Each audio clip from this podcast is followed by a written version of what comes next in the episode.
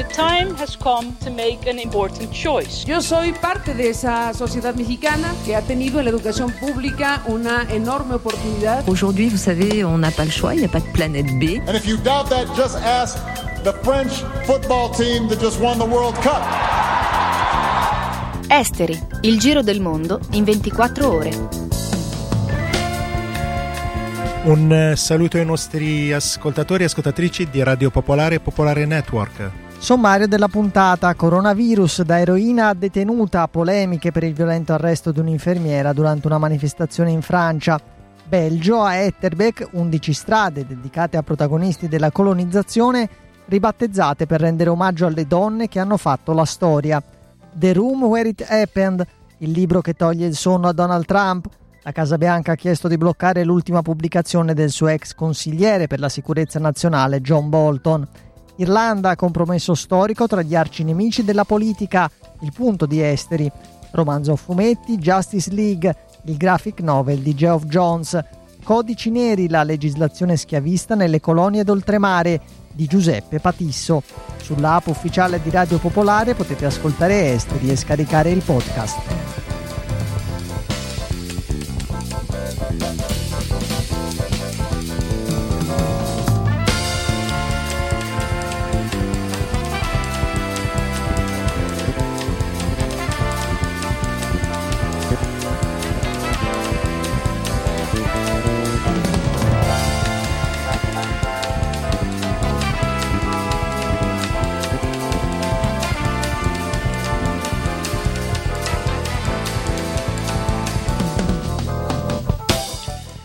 Partiamo dalla Germania, gli inquirenti hanno delle prove che sia morta Maddie McCann, la bambina britannica di tre anni svanita nel nulla a Praia de Luz in Portogallo dove si trovava in vacanza con i genitori nel 2007. Lo ha affermato un portavoce della procura di Braunschweig.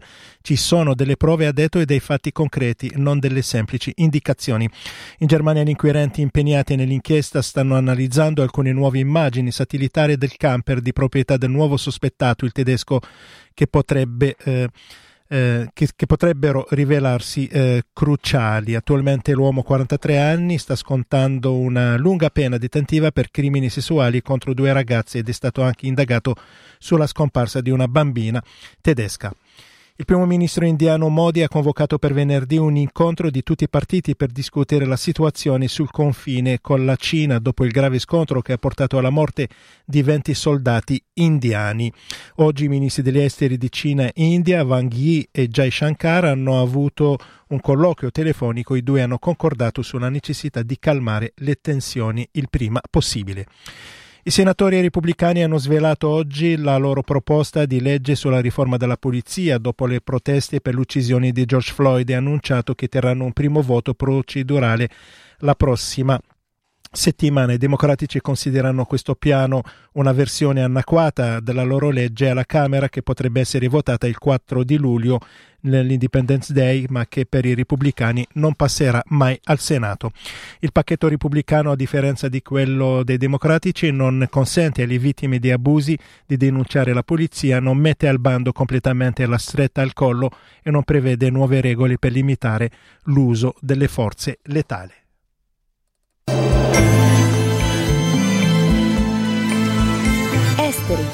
Il giro del mondo in 24 ore. Radio Popolare, Popolare Network.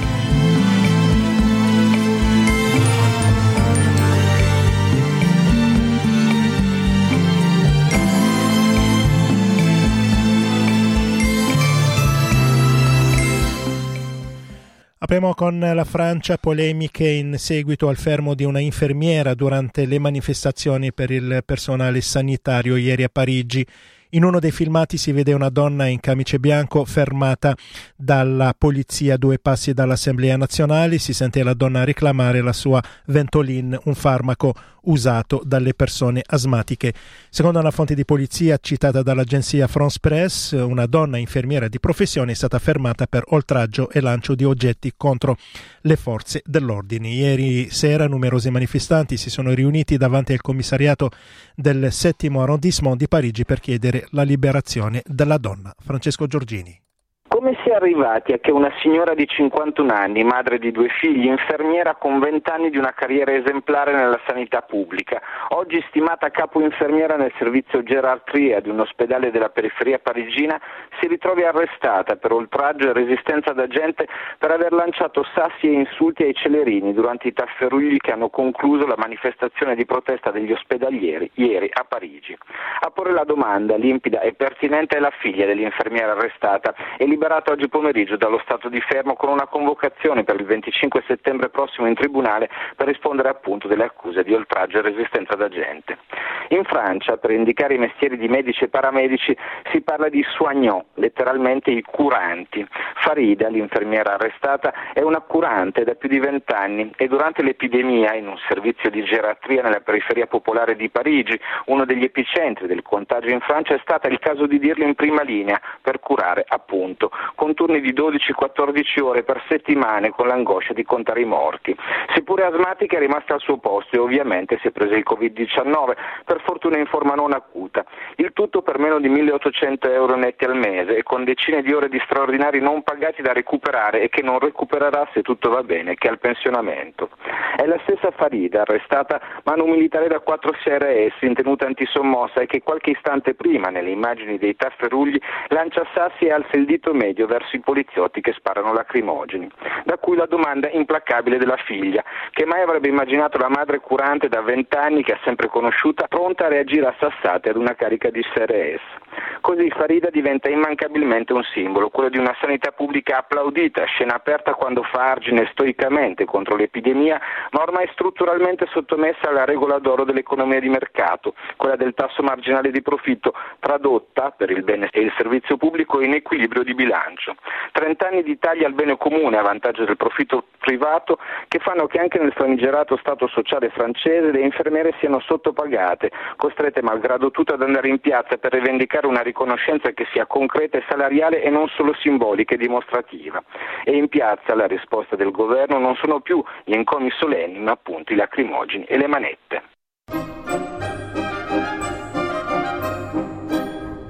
Esteri, Radio Popolare, Popolare Network, dal lunedì al venerdì dalle 19 alle 19.30.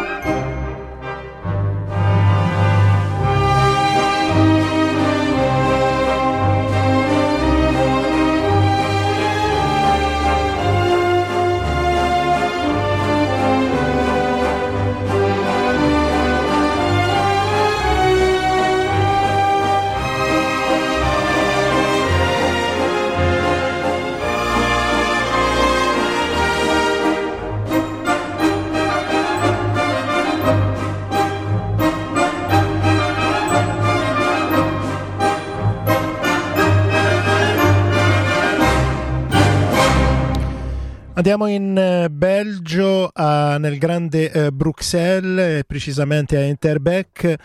11 strade dedicate a protagonisti della colonizzazione sono state ribattezzate per rendere omaggio a 11 donne che hanno fatto la storia. Luisa Nanipieri. Sono 11 nomi, 11 donne che hanno fatto la storia e che per i prossimi nove mesi saranno sotto gli occhi di tutti i cittadini del comune di Etterbeek, nella regione di Bruxelles Capitale.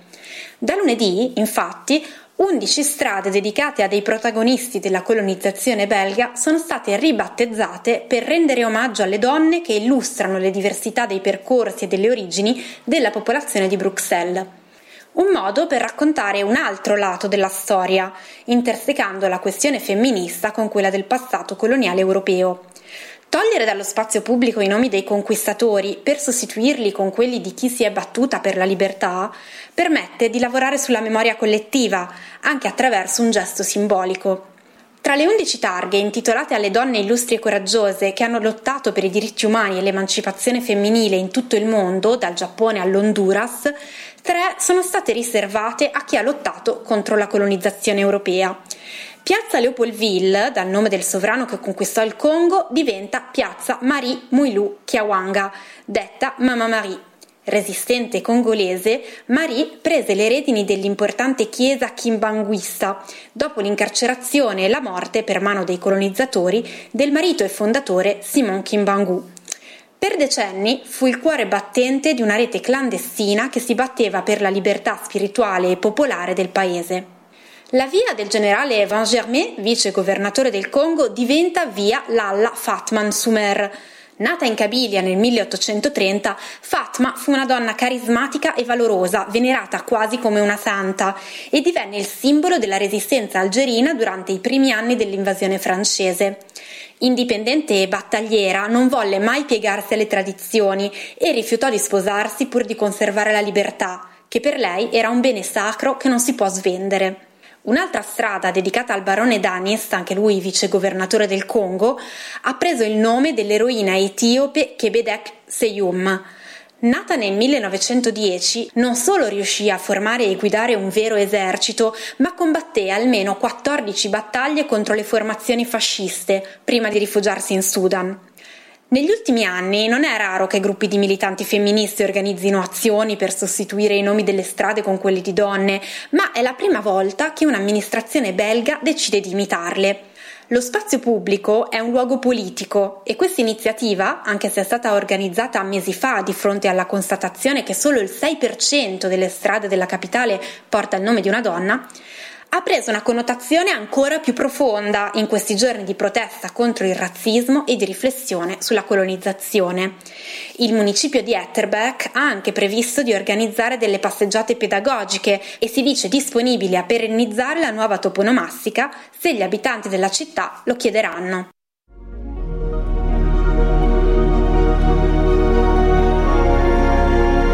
Il podcast di Esteri è sui siti di Radio Popolare e Popolare Network.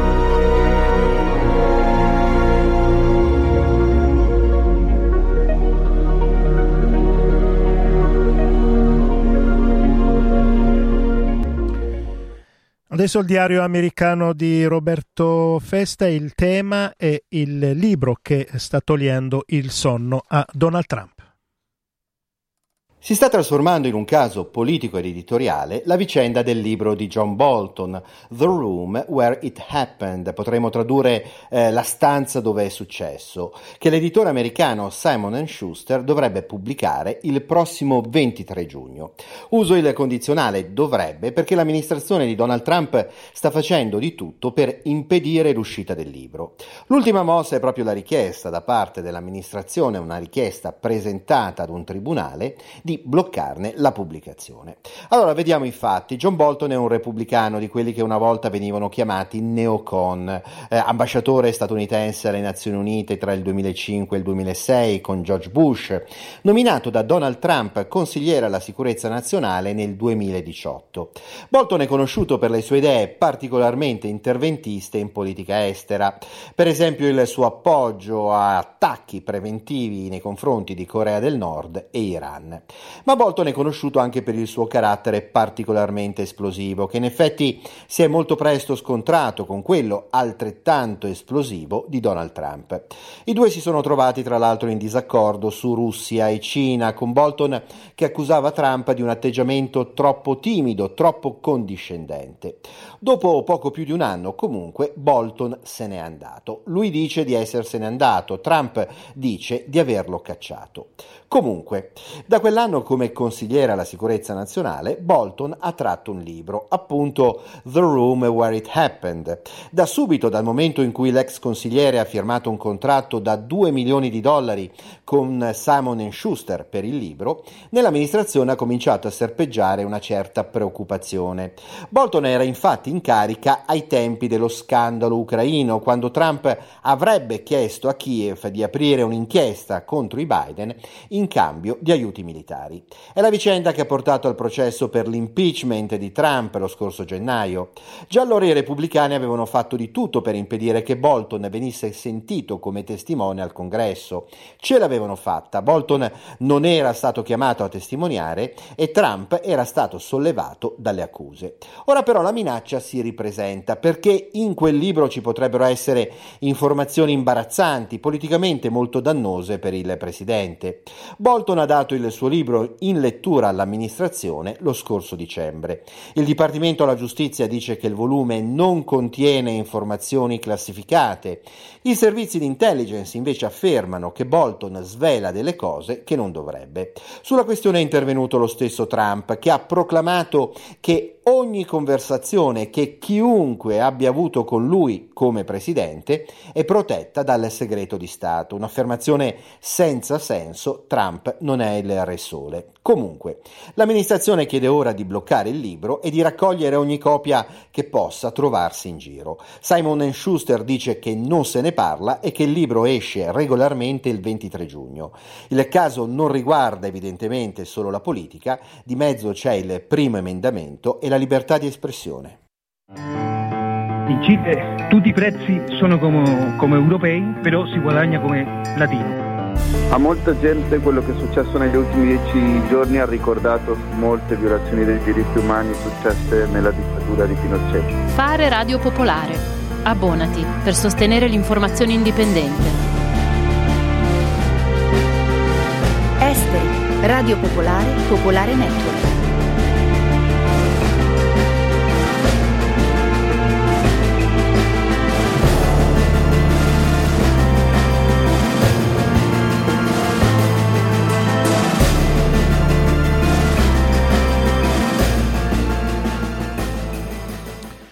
Andiamo in Irlanda, ritorniamo sul eh, compromesso storico che ha fatto nascere un eh, governo anti-Sinn Féin. Sentiamo Francesca Abruzzesi.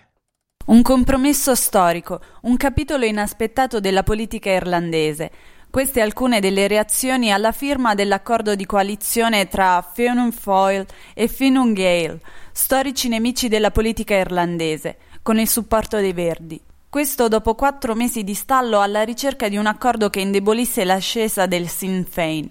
L'ex braccio politico dell'IRA aveva ottenuto 37 seggi dei 160 totali del Parlamento alle elezioni di febbraio, premiato da una campagna elettorale che metteva al primo posto il ripristino dei servizi pubblici e la risoluzione della crisi degli affitti in Irlanda.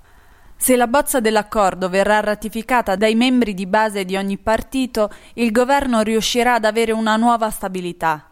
Michael Martin, leader del Fianna Fáil, che ha ottenuto 37 seggi al Parlamento dopo le combattute elezioni di febbraio, probabilmente subentrerà come primo ministro a Leo Varadkar del Fine Gael con 35 seggi.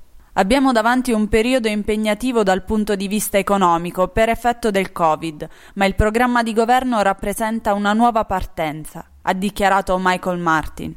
Il documento, nominato Our Shared Future, il nostro futuro condiviso, prevede interventi a sostegno dell'economia colpita dal coronavirus, che ha annullato la ripresa di Dublino dallo scoppio della bolla immobiliare. Nell'accordo si parla anche di Brexit e dell'Irlanda del Nord. Si rinnova la promessa di una stretta cooperazione tra Europa e Gran Bretagna. Saranno ripresi gli incontri dei consigli dei ministri Nord-Sud e rafforzata la collaborazione tra le diverse agenzie governative britanniche e irlandesi. Probabilmente vincitori di questa coalizione sono i Verdi, che ottengono l'inserimento di misure green come piani di riduzione delle emissioni di gas serra e nuove spese per le infrastrutture dei trasporti pubblici. Misure a cui si aggiungono quelle di stimolo all'economia e un piano di edilizia sociale, promessa elettorale un po' di tutti i partiti di fronte all'emergenza case.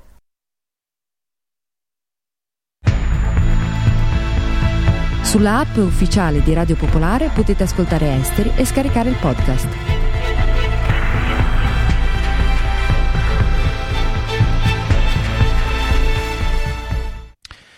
Adesso è il, mom- eh, il momento di romanzo a fumetti, sentiamo Maurizio Principato.